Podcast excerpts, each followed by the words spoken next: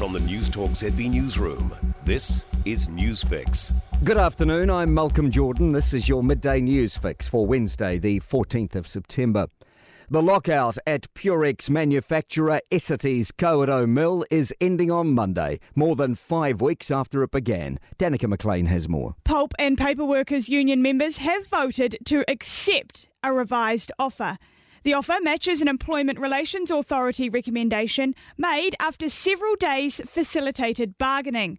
Union Secretary Tane Phillips says workers are relieved to have secured a fair deal and for the lockout to be over. Essity has withdrawn all legal action against the union. A person has died after a head on crash between a silver Audi and an ambulance in Cambridge early this morning.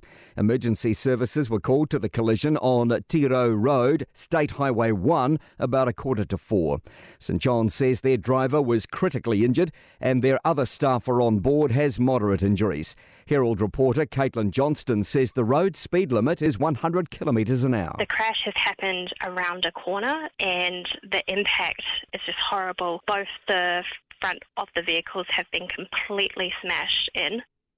Christchurch is firm in its opposition to increasing housing density. The City Council yesterday voted against the government's directive to increase city intensification. It will now ask the Environment Minister to exempt Christchurch from being a Tier 1 city.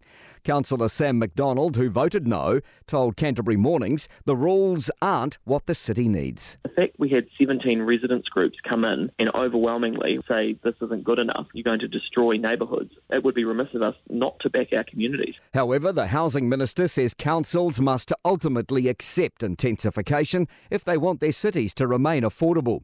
Housing Minister Megan Woods, the MP for Christchurch's Wigram electorate, says she wants to see the analysis that the council is working from. That hasn't been shared with officials from housing or environment at this stage, so want to w- look at what their modelling shows. Food suppliers say increasing costs is a factor in soaring food prices. Annual food prices have shot up to the highest rate in 13 years. Stats New Zealand says it cost 8.3% more to buy food this August compared with last year. Vegetables New Zealand chairman John Murphy says severe weather is a factor. Alongside massive increases in diesel, we've seen yet another increase in fertiliser costs just this week. Our in, indoor growers have warned massive energy cost increases.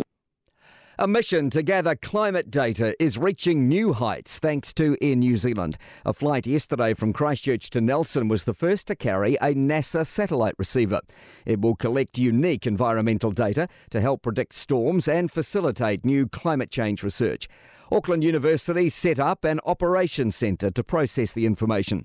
Project lead Professor Delwyn Moller says it will aid flood risk management and agriculture and resource planning. That data, once the science retrievals have been worked through with the science teams, will be available globally. To sport, Liverpool has kick-started their season with a 2-1 Champions League win over Dutch side Ajax at Anfield. Tottenham suffered its first loss in all competitions, beaten 2 0 by Sporting Lisbon.